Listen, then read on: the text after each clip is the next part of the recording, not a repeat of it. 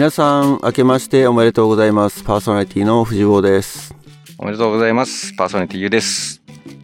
2022年最初のエピソードでございますけど令和何年？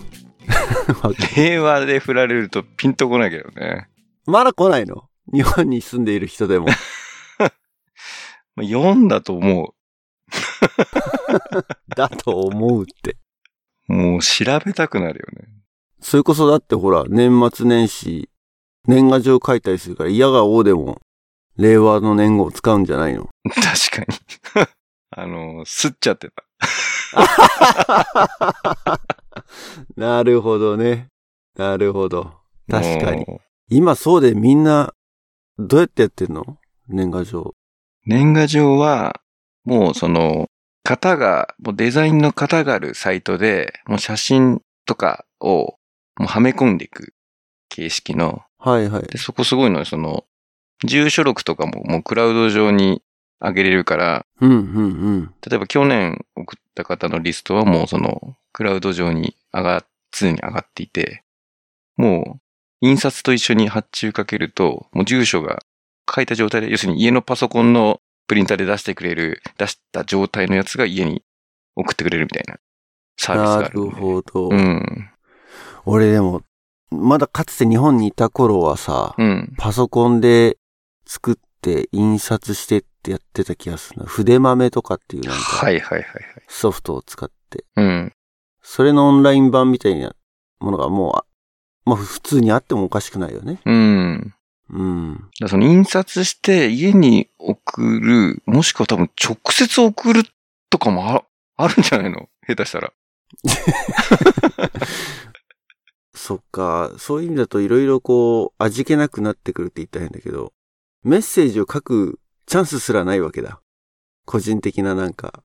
その、うちの場合はまあメッセージを書きたいねっていうんで、一回家に送る設定にしてあるのかなあの、妻がやってくれたので、うんうん。ここはあれなんだけど、でもなんかよく考えればそのまま送れちゃうよなって、その、わかんないけどね、そのコメントが一人ずつ書けるとしたら、まあパソコンで打って送ってる人いるじゃん。うんうんうん。だそれと同じように、もうクラウド上にその、さっきの住所録があるってことは、別にそんな難しい仕様じゃないじゃん、その、確かに。ワントゥーワンは。一枚一枚ちょっと違うコメントをつけるっていうのはう、ん。可能っちゃ可能か。うん。なるほどね。だからまあ手書きをしたいんだったら、そう、当然ね、手元だけど、その、本当に、パソコン上でコメント書いてる人だったら、別に、ね、それで済んじゃうよね。うんうんうん。いやでもこの、ほら、ね、メッセンジャー的なさ、あの、チャットアプリが散々普及してる中でもやっぱ年賀状だけは出す人が多いんだろうね。うん。だって、まあ新年の挨拶、ソーシャルメディア上でやる人もまあいいなくはないっていうか、うん。それこそね、ツイッターとかあったら、明けましての瞬間にこう、おめでとうございますツイートをする人たちもいるし、まあ多分 Facebook とかでもいるんだろうけれど。それ、俺ん、やってる人だな。もう、何 ?0 時00分になった瞬間に、明けおめって入れちゃう感じだね、多分ね。入れちゃう人ね。うん。あの、そう。若くれし頃は、まあ、地球上にいないのを、ね、新年の瞬間は空中で迎えるっていうのをこだわってやってたんだけど、子供かよ。もう瞬間飛ぶみたいな。うん。あ、それ何？写真撮るの？写真は撮ってないね。撮ってない。うん撮ろうかな。すごいよね。で、まあ、そうね、撮ろうかなって言ってる時点で収録はまだ年明けてないんですけどね。あ、そうです。例年通り。はい。まあ、配信は1月の15日なので、まあ、新年一発目の収録でございますけども、はい。まあ、2021年をちょっと振り返りつつ、新しい年を迎えたいなと思うんですけど、どうでした？もう6年、6年目も終わるというね、アナザードーン的には。そうだよね。アナザードーン的には6年目を終わるなんだよね。うん。なんかその1年を振り返ってみるとっていうと、そっか。勝手にプライベートで今振り返るつもりになってたけど、アナザーン的ね。お前の個人話聞きたくねえよ、みたいな。ああアナザードーン的に？でもあっという間だったらなんか、まあ、コロナがね、だいぶこの一年も影響はあったから、そのネタばっか話した気もするよね。全体的にはねうんそうね。どうしてもなんとなくそっちに寄った感じはあったけどうね。ん。これがその、100年に一度のパンデミックなのか、日常になっていくのかみたいなので、結構でもほら、日米で違うから、追っかけるにはまあね、まあそうだね。だ両極端っちゃ両極端だからね。うん面白いっちゃ面白い。まあ特に日本はすごい厳しいっていうのは、海外から見てるとやっぱり感じるからね。なんかその、なんていうかな、ちょっと特殊じゃん、日本のその意思決定とそのオペレーションが。うんうんうん。おそらくその特殊っていうのは、まあ別にグローバルでスタンダードなのかわからんけど、なんかその、あんまなんかロジカル感がないというか、その説明責任がね、きちんとなされてるのかなされてないのか、あの、国民性で結構、なんていうかな、真面目っていうか、ちゃんと守る人が多いみたいなところ多分特殊なんだろうね。それはやっぱね、説明されてないっていう国内の人たちも感じるんだ。いや、えっと、その説明がよくわからないっていう話だと思う。うんうん、そう、うん、そう。それはね、だから、海外組からすると、一番大きい障壁はさ、入国直後の隔離生活。なんだけど、やっぱりそれがね、ロジカルじゃないっていうね、オペレーションがね。っていうのは感じる。見てると。だからまあ、帰るのがなんか、すごくしんどいっていうか、今も、今もだからカリフォルニア6日になったのかな？強制隔離があって、6日間6は日の、最低ってこと？そうそうそう、3日が6日に伸びたみたいなうん。のをどっかで見たんだけど、それもだから、まあ、あれだよね。あの、どこで隔離されるかによってかなり差があるってのもあるんだけど、うん。成田のホテルとかだと結構心地いいけど、人によってはね、どっかの、なんだっけ、国の自衛隊かなんかの寮おー、量とかで、まあホテルじゃなくて、うん。で、クソ寒いみたいな。はい。そう、だから帰ってきて、この扱いは何なんだみたいなことをつぶやいてる人もツイッターとかでいるけど、そうすると今度国内の人から叩かれるっていうね。うんなんか、お前、お前帰ってくんじゃねえよみたいな 叩かれ方をしてるのを見て、怖って思うけどね。うん。帰ってきて、そんな優雅な生活は送れるとでも思ったか、この野郎、みたいな。そういう叩かれ方をされてるのを見ると、いやー、帰りたくないわ、って思っちゃうよね。で やっぱりなんかその、我慢することが美徳なんだよね、多分ね。うん。雰囲気的に。その、なんとなくね。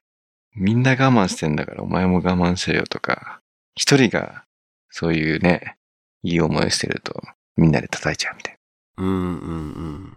な。いい思いなのかわからんけどね、ホ ホテル隔離が。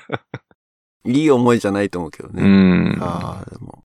まあうちも子供がいるから絶対こんな生活は無理と思って6日間とか。難しいよね。まあまあまあまあ、コロナはまあ引き続き付き合っていかなきゃいけないと思うんで、2022年もちょいちょいそのネタは挟まってくると思いますけど。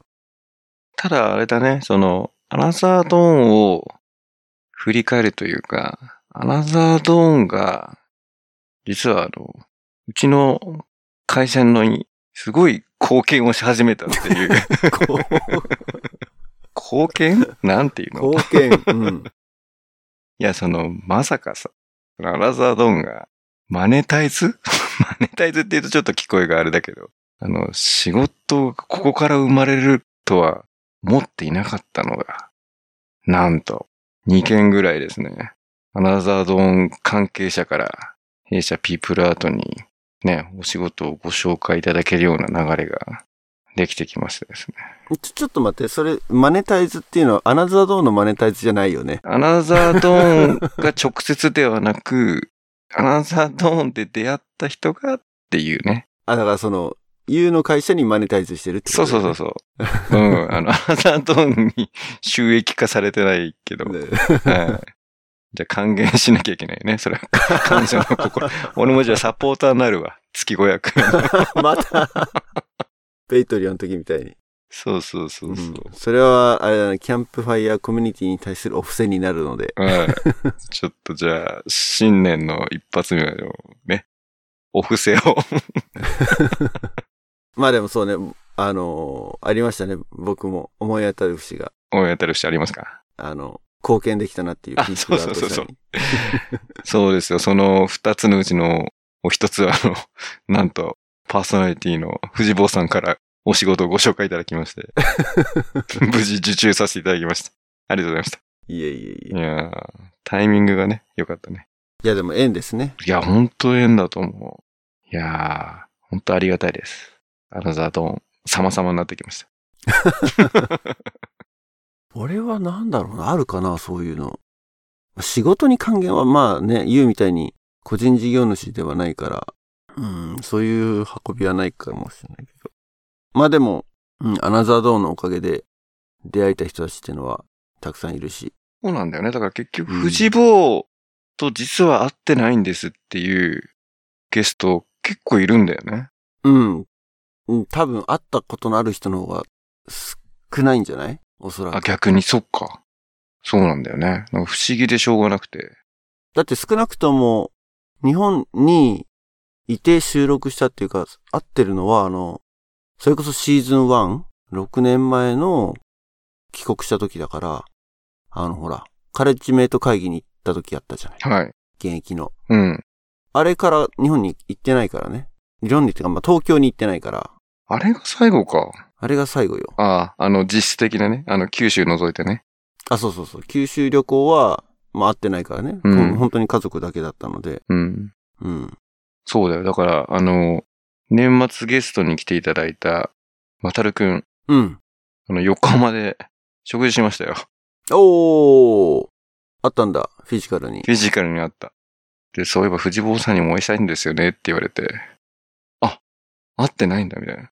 なんかあの、港くんと、なんか同じようなイメージで、あてっきりもう藤坊と会ってんだみたいな勝手ななんかイメージあったけど、そう。ディズニーランドに行った時は別に遠くて会ってないんだよね。会ってないね。うん。うん。東海岸だからね。東海岸フロリダだからね。そうだよね。そうそう。まあなかなか、うん。なんかあの、不思議な感じで、これ収録しちゃいたいな、みたいな、あの、話してると。多分なんか3回分ぐらいの収録ぐらい話した気がするから。おー。まあでも面白かったよ。やっぱり。まあいろいろねチャ、チャレンジというか、特殊な環境でいろんなことを試してるから。うん。まあね、うんうんうんフリーランスのこの間の話じゃないけど、まあそこをちょっと深掘りした感じだったね。なるほど。うん。そうっすね。そういう、6年前って話が出たんで、あのーまあ、僕と Facebook で繋がってる人はもうすでに知ってるネタかもしれないんですけど、6年前、ポッドキャスト始めた時よりも前か。うん。えっ、と、に、日本の会社からですね、アメリカのテックカンパニーに転職をしてたんですね。うん。で、そこで勤めてた会社をですね、2021年の年末で退職しました。おー、ご卒業。ご卒業6年間。丸6年ですね。2015年の、まあ、12月から入って仕事し始めたので、丸、丸6年。まあ、6年だね。うん。うん。いやー、なかなか、長かった、長かったなっていうか、シリコンバレー的には長いんだよね、6年いるっていうとね。そうだよね。長いよね。うん。でも、アメリカの会社だからってわけじゃないけど、一応辞めるときは two weeks notice っていう、お行儀いい辞め方っていうかさ、うん。まあ辞めようと思う2週間前には、まあ上司に行ってうん。辞めますっていう意思を伝えて、で一応人事部 HR にもレターを出して、えーこの日にが最後の出社日になりますみたいな、まあ、手紙を出すんだけれども、うん。アメリカの会社で勤めたの自体がまあ最初の会社ってのもあって、辞めるのも最初。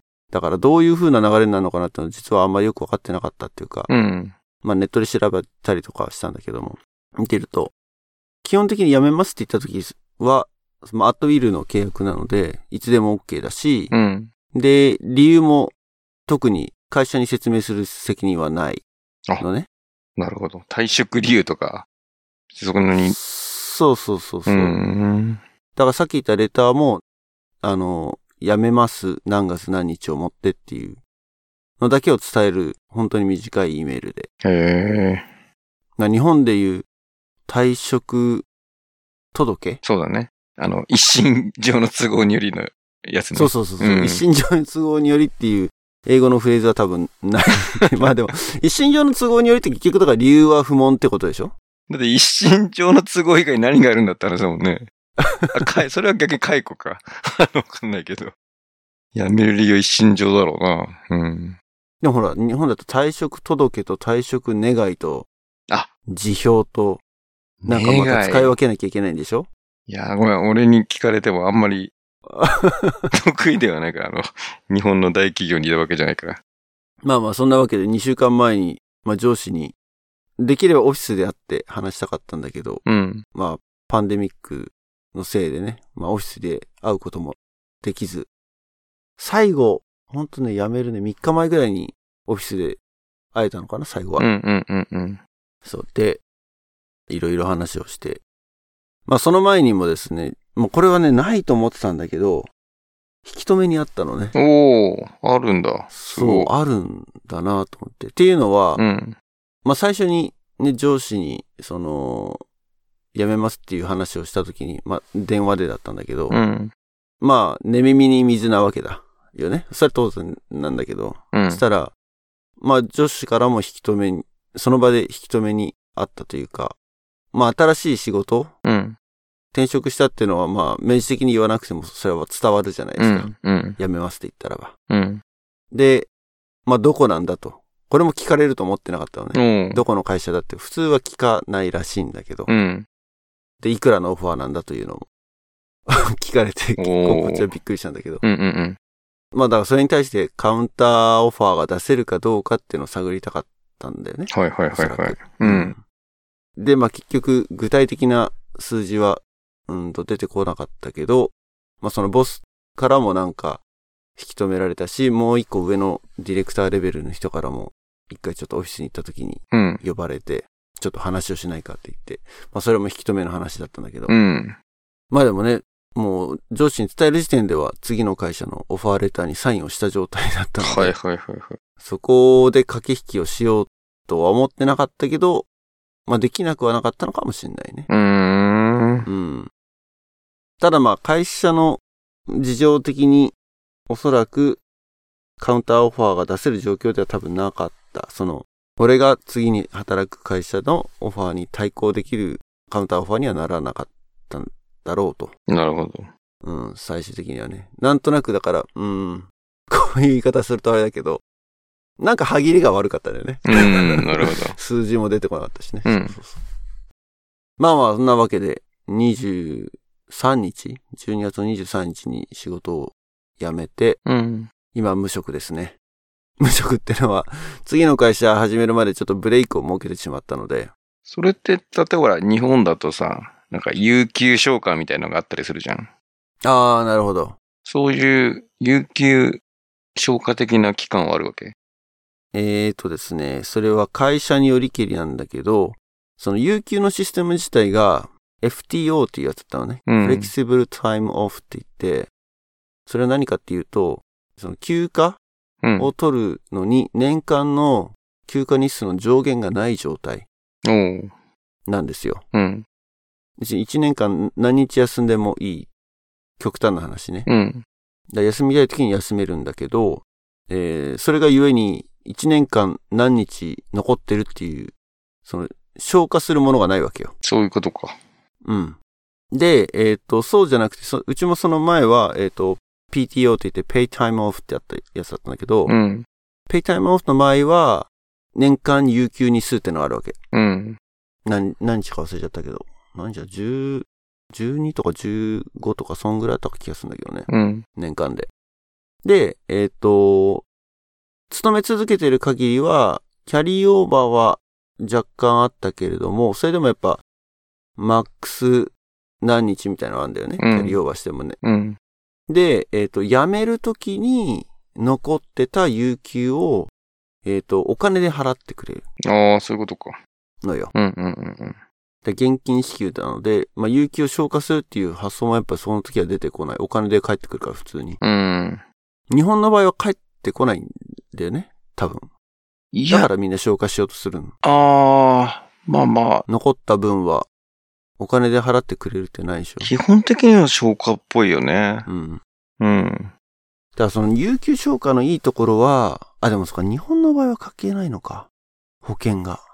いや、だから、あのー次の転職っていうか、その、就職まで開けちゃうと、その期間は、えっと、保険とか、あ、やっぱそうなんだ、あね。のーなんだっけ、健康保険とかは、えっと、その、健保組合に、えっと、一定期間、あのー辞めちゃうけど、これを延長しますみたいなのを、憲法とやり取りするみたいな感じだったかうん、うん、うん、な。うん。うん。なるほどね。そうそう。だから、アメリカの場合は、えっと、まあ同じような感じで、会社がね、契約している医療保険会社の、えっと、契約っていうのがあって、それが、勤めてた月の年、月末か。月末までは有効なんだけど、月またいじゃうと、翌月からは、えっと、無保険状態になってしまうので、うちの場合はだから年末まではまあ保険使えるけど、年明けから次の会社に入るまでの、まあ約数週間だけど、は無保険状態なので、その間は、まあ家族誰も怪我しない、病気しないことを願う。そう。まあ、病院行かなくて、ね病院にお世話になることなければ OK っていう感じかな。うん。なわけで、はい。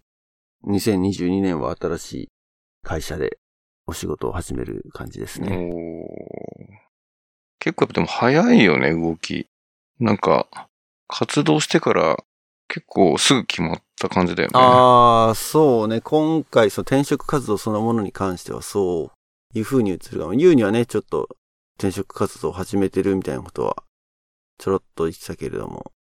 そう、このプロセスが始まったのはサンクスギビングの1週間前とかだったかな。うん。だから11月の中頃に、えっ、と、リクルーターから、あの、まあ、まあ、いっぱい来るんだけどね、そのヘッドハンティング的なうんメールっうんていうのは、リンクトインにレジュメ乗っけてるから、職歴を乗っけてるので、まあ、それを見つけて、えっ、と、コンタクトしてくるリクルーターっていうのはいいっぱいいるんだけど、まあ、大体、うん8割ぐらいはスタートアップで名前も聞いたことないような会社。だったりするのね。で、中には、まあ、大企業、それこそ GAFAM みたいなところからも、リクルーターからコンタクトあるときあるんだけども、アマゾンと、フェイスブックとかも来てて、だかうん。ら向こうから来たのは、だから、一応そのポジションがどういうのあるかっていうのを見て、それが自分の経験と照らし合わせて合うかどうか、マッチするかどうかっていうのを見た上で、まあちょっとアプライしようかなって思ったら、リクルーターにこう返事をしてみたいうなんことでしたよね。うん。で、まあ、次の会社も、えっ、と、もう言ってもいいのか。15日の配信だからね。うん。会社の名前別に伏せる必要はないんだろうけれど。もうその、すでに働いてるはずなので、15日の時点では。まあ、G スケーラーっていう会社なんですけれども、えっ、と、そこからコンタクトがあって、まあ、同じように、うんと、ジョブディスクリプションを読んで、あ、これは結構かなり今やってる仕事と近いなと思ったから、あ、じゃあちょっとプロセス始めるかと思って、レジュメを送ってってところから始めて、もうあとはもうそのリクルーターと E メールをポンポンポンポンやり取りしながら、あのあっという間にインタビューのスケジュールが始まって、全部で今回はね、G スケーラーは1、2、3、4、5人かな、うん。?5 人とインタビュー、トータルで。うんうんうんあの、リクルーターのといて、リクルーターと、えっ、と、最初のイニシャルのフォンインタビューみたいなのもやったけれども、それを除いて、あの、仕事を一緒にするであろう人たちとの面接が5人。で、うち、うん、まあ、ほとんどテクニカルインタビューつって、技術的な知識があるかどうかの確認、いろいろ質問されたりとか、あとは、えっと、2つか3つ、2つかな ?2 つセッションはコーディング面接もやったかな？オンラインで。うんうんうんで。全部ズームで、そうですね、オンラインで面接が完結してたので、普通だったらオンサイトで一日中食われるんでね、あのー、A 店で就職した時は7人ぐらいと面接をして、ええ9時から1人45分ずつでうん。3時か4時ぐらいまでずっと面接っていう日もあったのね、 onsite でね。うん。パンデミックなかったらそういう風になってたんだろうけど、まあ、ズームで面接がスケジュールされるから1日に全部詰め込まれるってこともなかったし、うん。まあ仕事の合間にうまくスケジューリングして、面接してっていう風にやってたら、まあさっきも言ったけど、11月の中頃から始まって、間にそのサンクスギビングの休暇が挟まってたけど、えっ、と、1ヶ月かかってないかな最後のオファーが出るまで。実質3週間ぐらいで、早かったね。うん。うん。うん。うん。会社によってそのスピードも違うのよ。進むスピードも。なかなか HR から、あの、返事が来ないっていう会社もあったしね、そういう面接のプロセス始めてから。逆にこれベンチャーだったらもうすぐじゃない？だって。あ、ちなみにベンチャーじゃないですよ。あの、ベンチャーだったらね。あだったら、ううん。ベンチャーだったらそんなにね、多分ね、あの、面接の数も多くないと思う。そこまで。うん。もうトップがあって、お、もう来いよみたいな。逆に口説かれる感じでしょ？だって。ベンチャーとかだったらね。まあでもね、その辺はだから、あのー家族持ちだと、どこまでスタートアップにかけられるかっていう、なんつうの、このリスクもあるからさ。うん。やっぱり、ね、上場してる会社の方が安心感はあるっていうか、うん。ある程度、ね、だからお金に心配がなくなってきたらば、まあ、スタートアップっていうのは全然ありだと思うけど、今回はちょっとまだ、そんな感じではないので。まあでも、あのー今はね、シリコンバレーは、エンジニア界隈に関してはう売り手市場というか、お金がバンバンバンバン上がって、給料がガンガン上がっていくっていう感じですね。なんか世の中の流れ的には。そうなんだね。アメリカ全体がインフレしてるっていうのもあるんだけれどもう。ん。うん。いや、なんか、結構、そのシリコンバレーで、やっぱりその人件費が高騰してるから、例えば、えっ、と、どこだっけ？オラクルとかもそうだったかな？なんか本社をテキサスに移したりとか、あ、オラクルそうだね。うんうん。映したね。まあ、ある意味、もう働く場所どこでもよくなったから、まあ、そういうシリコンバレープライスじゃなくても、他でエンジニア雇えるんじゃないかみたいな流れが来るのかなっていう、なんか、記事を読んだけど、実際はそうでもないんだ。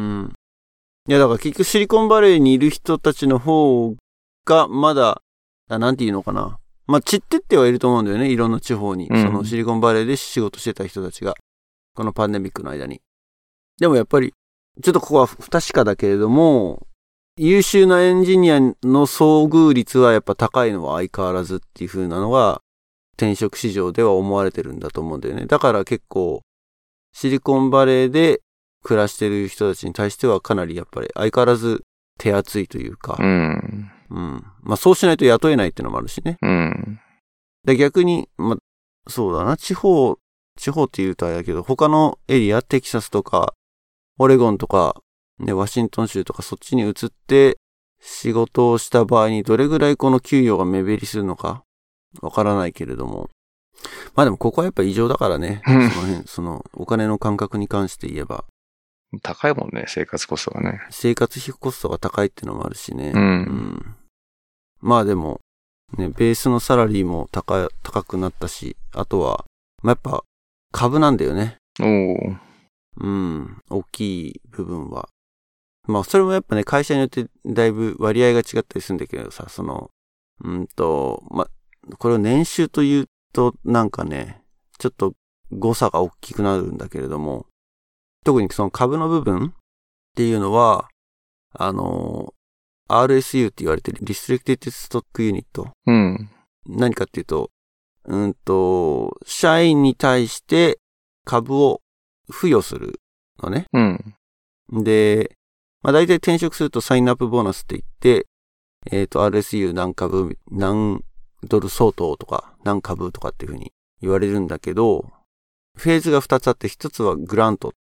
その、権利付与っていうべきかな？日本語で言うならば。その株がもらえる権利が入社時にもらえる。うん。で、例えば、仮にもらえる株数が1000株だったとす、1000株、うん、1000株にしようか。1000株だったとすると、その1000株を4年にわたってベストする。ベストっていうのは、その実際に株に変わるのは、250株ずつ4年にわたって渡されるわけよ。1000株の場合ってことね。1000株の場合ね、だから4分割しうて、ん。250株ずつ、えっ、と、1年勤めたら250株手に入る。うん。もう1年勤めたら250株手に入る。で4年経って初めて1000株になるわけね。そういう意味だと。うん。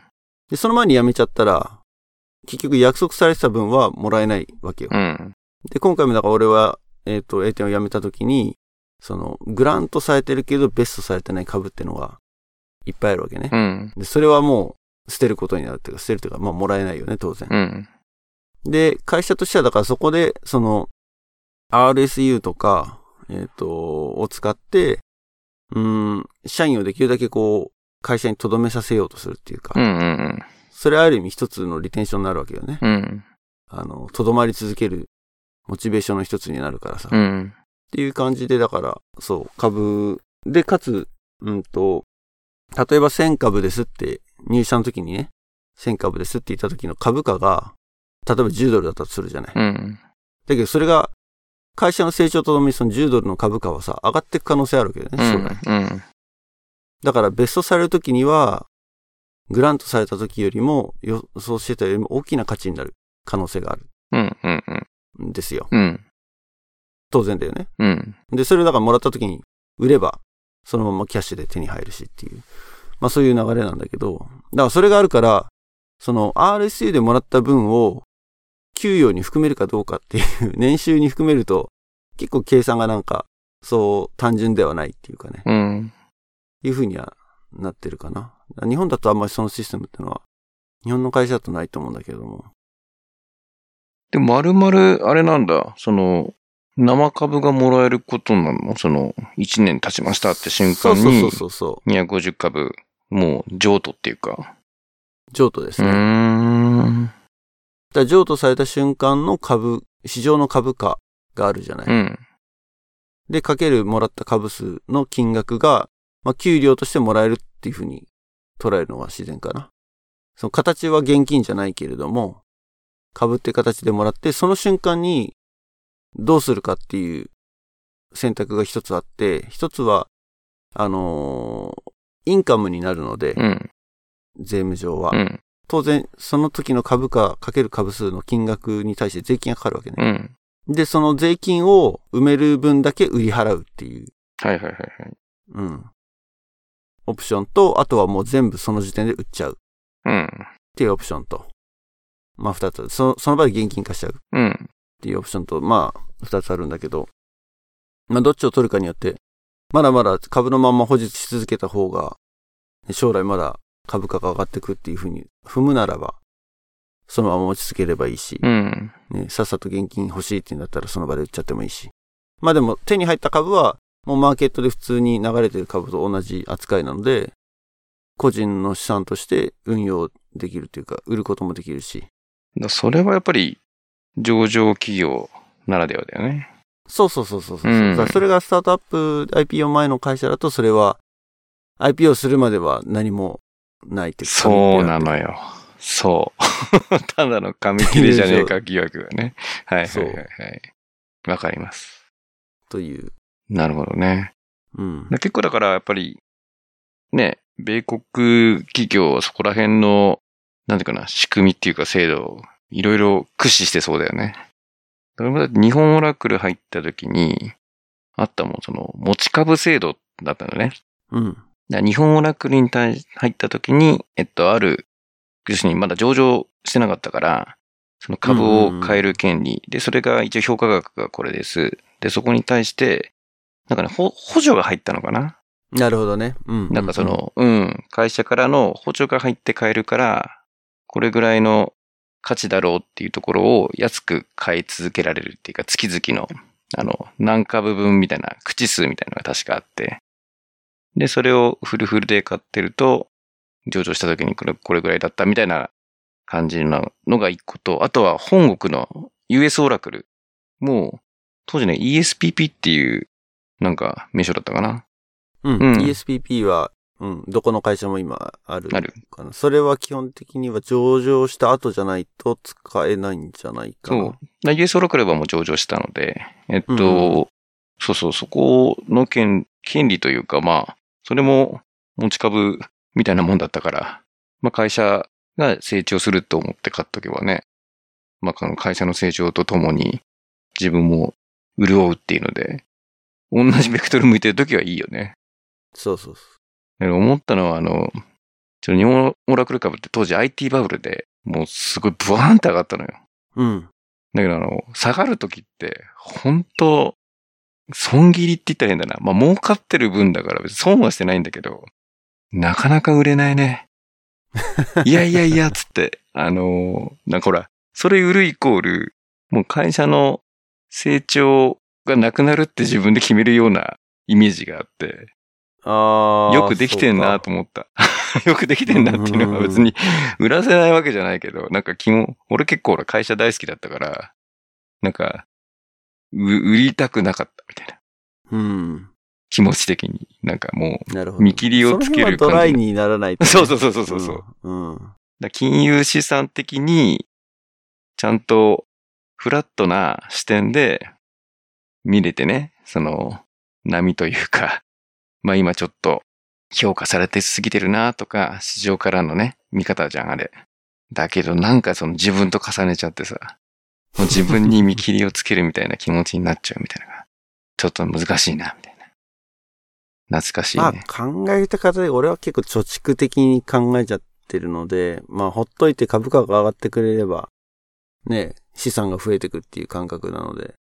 ストックオプションとかそうだよね。その、権利行使する、まあ、ね、今、例えば入社時にこれぐらいの価値点みたいなのが、金額が決まって、それ高ければ行使すればいいし、下がってれば行使しなければいいし、みたいなのもあるよね。まあストックオプションに関ストッしてはクオプションはね。うん。うん。そうだ、ゆ、ゆうがさっき言った ESPP っていうの多分ね、日本だと馴染みがないかもしれないけれども、えっ、と、エンプロイーストックパーチェスプランの頭文字なのね。うん。で、日本で一番近いのは多分持ち株会ってやつなんだろうけれど、ちょっと全然仕組みは違って、えっ、と、毎月の給与から一定額口座にお金が落とすのね。そのストックパーチェスプランに ESPP にエンロールすると、確か2年とかだったかな。有効期限が1回、2年に1回は更新しなきゃいけないんだけど、えっ、と、毎月のペイチェックから、とタックスかかる前、税引き前に、えっ、と、引かれるんですね。うん、うん、リダクトされるので、えっ、と、一つはそのタックスベネフィットがあるっていうか、課税対象から外れるお金であると。で、えっ、と、それを、えっ、と、毎月を引き落とされて、6ヶ月に1回、その貯まったお金で会社の株を買うチャンスが出てくるのね。チャンスが、まあ決まってるんだけど、6ヶ月に1回って。で、えっ、と、その買う金額、株価っていうのが、その時のマーケットプライスではなく、えっ、と、6ヶ月っていう範囲の中で、開始時点、つまり6ヶ月前の株価と、うん。現在の株価、6ヶ月後の現在の株価の、えっ、と、安い方の金額。の、さらに15%オフとか。の金額になるんだよ。はいはいはい。だからかなり、その株価が上がってれば、6ヶ月前の安い時の株価だから安いよね。うん。当然。で、買えるし、株価が下がってれば、今の株価。もちろんその安い方の金額で株を買うことになる。でそういうプランなの。だからでも結局そのお金で、えっ、と、株を買えるので、マーケットで普通に買うよりは全然安い状態で買える。いや、普通にだから、あれだよね。まあキャッシュにちょっと余裕があるというか、なるべくやった方がいいよね。なるべくやった方がいいし、うんえっ、と、そのコントリビューションの金額っていうのも自分でまあ選べるの。その2年間、2年に1回更新するときにうん、給与の、えっ、と、何パーセントを、その ESPP で使いますかっていうのを選べて、プラス、まあ、上限金額ももちろんあるんだけど、うん。どっちか上限金額に達するか、まあ何パーセントみたいな。まあ普通に大体やるときはマックスの何パーセントだったかな忘れちゃったけど。まだそういうのも一つ上場してる会社だとそういうオプションがあると。うん。うん。なのでかなりね、そういう風に考えると株の部分で、これをだから給与と呼ぶべきなのかわかんないけど、ベネフィットはいっぱいあるのがアメリカの会社の、まあ、従業員からしたらばかなりメリットがいろいろある。いや、すごいね。なるほど。勉強になったね。まあ、主にそんな二つかな。だから、RSU とうん ESPP ってのは、まあ、一般的に。そうですね。まあ、だから会社によって、だからその、ね、さっき言った RSU の割合、その、年収と仮に呼ぶとするならば、トータルコンペンセーションっていう、一年間のその、まあ、オファーレターに書かれる金額うん。は、まあ、ベースサラリープラス、えっ、と、RSU こんぐらいっていう風に来るんだけど、その割合がやっぱ会社によってだいぶまちまちだったりするんだよね。うん。株の方に、あの、結構シフトが多いところもあるし、あの、ベースサラリーを高くしてるところ、例えば、ネットフリックスとかは、90%がベースサラリー。多分株は10%以下とかなんだよね。うんうんうんうんうんうん。でも会社的にはキャッシュで払うよりも多分株では出した方が出しやすいみたいね。その辺がちょっとなんかわかんないんだけれども、あの、株はいくらでも燃え漏れるみたいな印象がすごくある。なるほど。うん。RSU でつける。まあだからなんか、ね、オファーをもらった時に給与交渉みたいな、した時に、あの、ベースサラリーはこれ以上上げられないけど、株をもうちょっと盛ることはできるよみたいなはいはいはいはい。ことは、まあ多々ある。うーん。まあでもあれだろうね。実際資本施策上、まあ経営者からしたらそうだろうなって思うけどね。うんうんうんうん。キャッシュが普通に流れるよりは自分のね、自社株買ってくれる 従業員増えた方がいいもんね。まあでも自社株買うわけじゃないからね。RSU の場合本当に付与だからね。実際だって割り当てられるじゃん。あ、でもまあ、すぐ市場に流動しちゃうからっていう意味で。そうそうそうそう。だから会社の会計上、お金を支出するのはどこで計上するのかがよくわかんないけど。グラントした時点では、でも多分何かあるんだろうな。ベストするまでの間に、財政上何かやっぱ数字として現れるからそういう風にしてるんだろうね。ちょっとそこら辺はちょっとわかんないです。勉強不足で。その経営者視点で RSU の意味ってのはまあ、ちょっと調べたことないけど。うん。いや、だって、あのー株価として、そこは担保されるから、市場が勝手にね、上げたり下げたりじゃなくて、もうその値段でピッと決まるじゃん。ある一定の数。うん。それをみんなで上げに行こうだから、別に上がった分は、議員としてみんなでシェアしようっていう話だから。うんうんううん。ん。まあ、そこにモチベーションが働き、みんなで株価を上げようっていう方向に向かってるっていうのは、まあまあ、株主からしたらいいし、経営陣からしてもそのためにやってるから、方向は合ってるよね。うん、うん、うん。まあそんなわけで、そう。ちょっとアメリカのうん。そういう仕組みをちょっとお話ししましたけど。もう一個話そうと思ってたのは、年末、その仕事を辞めた後に家族で一週間、ロードトリップに行ってきたんですけど、これはまた次回かな。ちょっと時間が。大丈夫。ほやほやなネタを、ここだけはちょっと旬な感じで話しておきたいみたいなのないの？あそう、いやまあ、そうだな。じゃあちょっと、あの温める？ー笑えるネタをじゃあ一つ。うん。これ10分で終わるかなわからんけれど。あのーそう、ロードトリップ出ると大体ね、食事がさ、アメリカンになっちゃうわけよ。あのー結構ね、子供がいると、なんつうの、ちゃんと時間通りに、予定通りにご飯の時間がセットできないっていうのも一つ問題があるんだけども。そうするとなんかファーストフードになっちゃったりとかさ、もうなんかレストラン入って、ね、のんびりご飯食べる時間ないから先行くぞ、みたいな感じになってくると。とかあって、まあでもやっぱりね、途中で、あのー日本食が食べたくなるっていうか、ご飯が恋しくなるんですね、やっぱ日本う人。ん。で、まあ一つはね、あの、すごく美味しい、日本、なんと、居酒屋さんが昼間に、えっ、と、定食を出してるみたいなところを LA 行ってる時に食べて、えーそこはすごい美味しかったんですけど、もう一軒ですね、えー別のところで、まあ別にご飯が食べたいってわけじゃないんだけど、寿司屋に入っちゃったのね。入っちゃったって寿司屋。いう時点でもうなんか、うんうんうんうん。言い方があれだけど。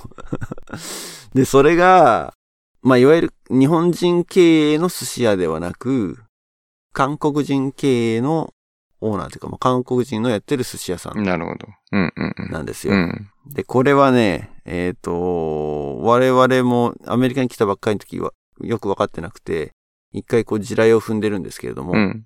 まあ日本人がやってないお寿司屋さんは得てして、やっぱり寿司じゃなくて寿司なんですね。寿司じゃなくて、寿司なのね。寿司なんですね。あのーはい。うん。違うものと捉えた方がいいと。なるほっていうのは。ど。なるほど。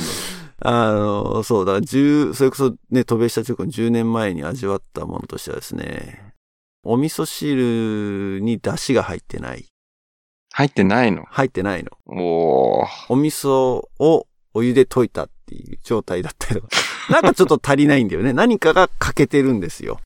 うん。うん。で、あの、まあ、今回入ったね、お寿司屋さんも、ええま、まずね、まあ、どこもそうなんだけどね、シシャリ？うん。がべちょべちょなのね、大体。ああ、なるほど。普通はね、水分少なめで炊くでしょ？うん。の、シャリって。うん。あの、だけど、べちゃべちゃなんですよ。で、基本的に、あの、ロールがメイン。カリフォルニアロールみたいなのがはいはい。メインなんですね。巻物ね。巻物、巻物って言うとね、ちょっとね、またそれもね、うん。違うんだ。うーん、違うんだな。多分、ユウがイメージしてるのとだいぶかなり違うもの。違うの。まあ、具材がですね、まあ、カリフォルニアロールっていうと、アボカドと、えーうんカニカマを巻いたものが、まあ、主流なんだけども、まあ、いろいろバリエーションがあってですね。えーまあ、名前も結構どぎついんですよ。キャタピラーロールとかね、えいや、ロール。うん。ードラゴンロールとかね、うん。なんかすごい、あの、刺激的な名前がついてるんだけど、えーまあ、キャタピラーロールは多分ね、想像できるように青虫ですね。えー。アボカドが綺麗にのこう上に乗っかってて、まあ、毛虫っぽいデコレーションして、これを、まあ、どうしてこう、食欲が湧くのかっていうのも僕にはわかんないんだけども。とか、まあ、フィラデルフィアロール、クリームチーズとスモークサーモン。スモークサーモンじゃないか、サーモンかな？うん、そう。うん。クリームチーズとかをお寿司に使うっていうね。まあ、だから結構それはね、あの、どこのお寿司屋さん行っても同じようなメニューはあるので、一般的になってんのかな、それこそキャタピラーロールとか、スパイダーロールってのもあるね。スパイダー雲ですね。雲。うん、何かっていうとソフトシェルクラブって言って、この殻まで食べられる柔らかいカニがあるんだけど、うん。ちっちゃい。あ日本でなんて言うんだろうね。うん、でもソフトシェルクラブの、えっ、と、天ぷらを天ぷらなんだ。巻いてるの。巻いてんの？うん。え？え？巻く？どっちが外？あのね、あだからそのね、すべて、えっ、と、巻物は、うんと、海苔が内側。海苔内側なの？そう、海苔が内側のタイプのロールです。だから、ご飯が表に見える。ちょっと待って、そこってロールの概念がない。ロール、あ、え？外に？みたいな。そうそうそうそう。おーだから、海苔巻きって言うと普通外側が海苔でしょ？外側のイメージだったで、ね。その内側にご飯があって、その一番内側に具材が入ってる。これは海苔巻きだけど、全く逆。一番内側に具材が入ってるのは、まあそう、さっき言ったスパイダーロールであれば、一番内側にソフトシェルクラブの天ぷらが入ってる。ではいそれを、海苔が巻かれていて、その外側にシャリがある。なるほど。で、そのシャリに、こう、いろいろデコレーションされるわけ。はいはいはいはい。うん。じゃあそういう順番なんだね。そうそうそう。だから作り方として、だからあの巻き巣の上に海苔を敷いてじゃなくって、あれどうやって作ってんのかな巻き巣に多分くっついちゃうからね。あんだけ sticky な酢飯だと。うん。でもなんかごまとかがついてるから、多分ごまとかでこう、ベタつかないように、巻き巣にはくっつかないようにしてうんい。るのかなうん。あんま作ってるとこ見たことないんだけど、まあまあまあ、そういう、まあロールがあるのはまあ結構普通だし、うん。えーと、で、よくね、言われるのはね、パッと見で、それこそさ、あの、イェルプっていう、日本でいう食べログみたいなサイトがあるのね、サービスがあるのね。でそれで、うん。あの、写真を見たときに、これが果たして日本人経営の寿司屋なのか、日本人じゃない経営の、そういう言い方も変だけど、うん。まあ、うん日本人寿司シェフがやってるかどうかっていうのを判断する基準の一つとして、デコレーションに、あれはね、ランの花ラン。を使ってるところは絶対日本人はやらないって言うんだよね。だから日本人はそういうデコレーションしないから。ラン。お花を使ったりとかはいしてるのが写真にあったらそれは注意ですよっていうか、注意っていうか、うんまあそうじゃないですよっていう。そうだよね。と。うんそうはいそうそうそうそう。まあ大体メニュー見ればわかんないけど、そういうロールがすごい豊富なところっていうのは、まあ日本で想像するような寿司屋さんではないので、寿司なので、うん、基本的には。まあまあまあ、そんなわけで、あのーまあ入ったところも、やっぱりちょっとね、こ前回のその、出汁の入ってないお味噌汁みたいな感じで、ちょっとやっぱ違うところが、惜しいっていうね、ところが結構いっぱいあって、うん。うん。今回は、お寿司、ロールは頼んだんだけど、息子がうな丼を頼んだのね。おう、うな丼。うな丼あるんだ。うな丼、そう。あの、ロールにもね、うなぎはよく使われてるの。うんうんうん。で、うな丼を食べた時に、息子が、ん？これ変だって言って、うん何かって言ったら、ご飯が酢飯だってんだよね。うんうんうんうん。うな丼のご飯が酢飯なの。そうそう。なるほどなるいや、違うでしょ、それって。ほど。海鮮丼ではないよね。海鮮丼じゃない。海鮮丼なんだよねうな丼のご飯がね、酢飯だったりとかね、ほんと惜しいよね。欲しい。それはでも、日本人で慣れ親しんでないからの違和感なのか、明らかに美味しくないのか、どっちなんだろあ、いや、だからう、慣れの話じゃなくて。あー、慣れか、そうか。だ、慣れてないからね。正直。そういうとこ行かないから。うん慣れてないから。そう。いや、でもやっぱ違和感あるでしょう。酢飯。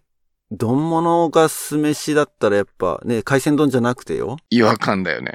うな丼とか、ね、下手したら天丼もあったから天丼も酢飯だったんじゃねえかそれ ショックだね。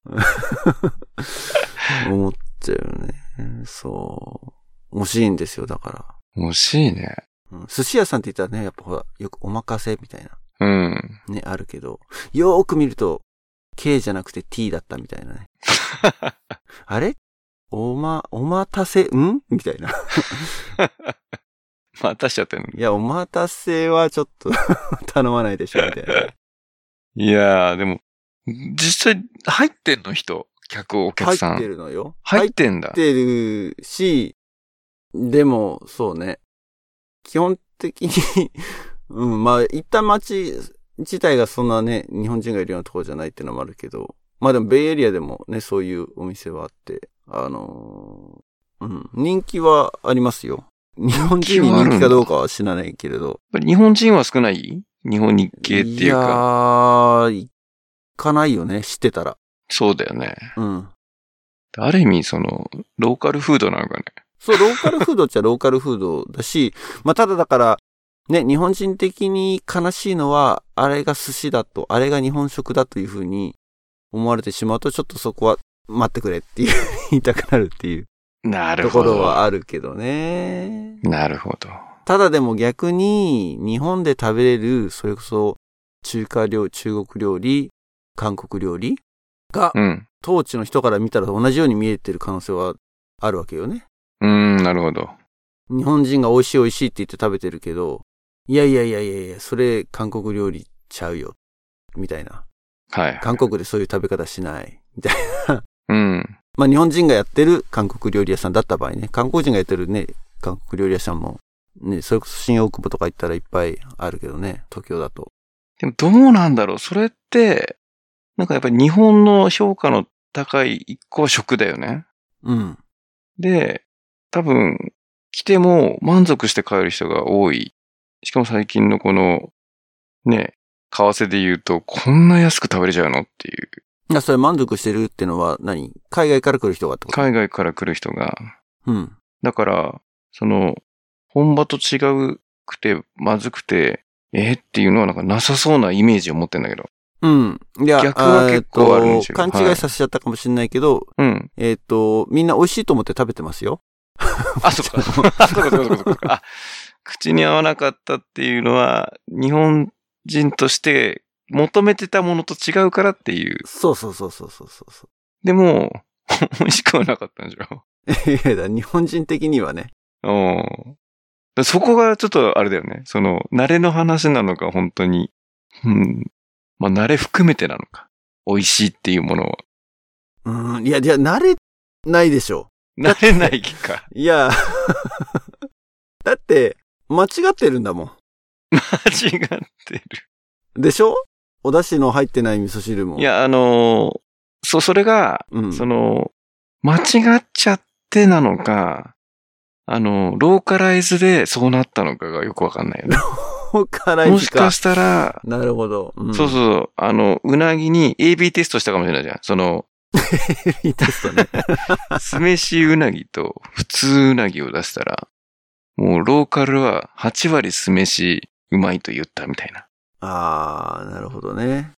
だからそれが、そういう風に間違って認識されちゃうのはちょっとね、悲しいなっていう とこですよ。仮にそれがね、ローカルに受け入れられたとしても、なるほど、なるほど。なわけでですね。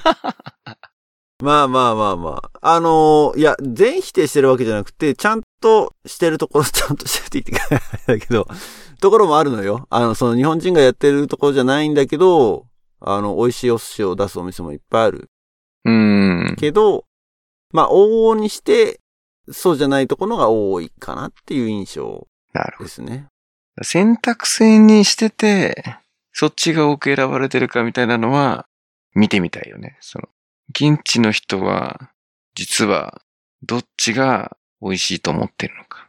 そうなんだよね。それこそ、酢飯プラスうな丼に慣れてて、実は慣れたらうまいのかもよ。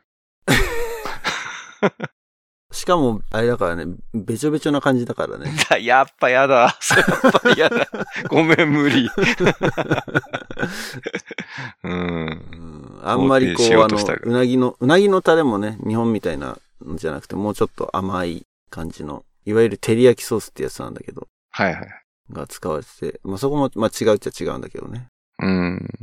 まあそんなわけで、なんかすごいネガティブなロードトリップ話になっちゃったけど。最後。まあでも、ネタ的には面白いかなっていうね。いやいや、ネタのネね、タ的には。リアルなネタだったね。そうそうそう。うん。なのでぜひですね、あの、もしアメリカにお越しの際はですね、よく見極めて、寿司か寿司かっていうね、ところは、あの、選んでお寿司屋さん行ってもらえたらなっていうふうに思います。はい。いや、素晴らしい学びな。学学び大きい一年になりそうだね、今年はね。学び大きい一年に、はい、うん。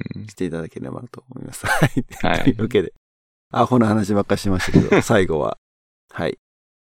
そういえば、あの、ちょろっとお知らせ、っていうか今日でね、この配信日1月15日にですね、またあの、アナザードーンの二人が保護者会にやってくるという企画があってですね、そうです。呼んでいただきましたね。呼んでいただきまして、アナザードーンとしてですね。OBOG プラットフォームではなく、アナザードーンとして呼ばれたのね。そう。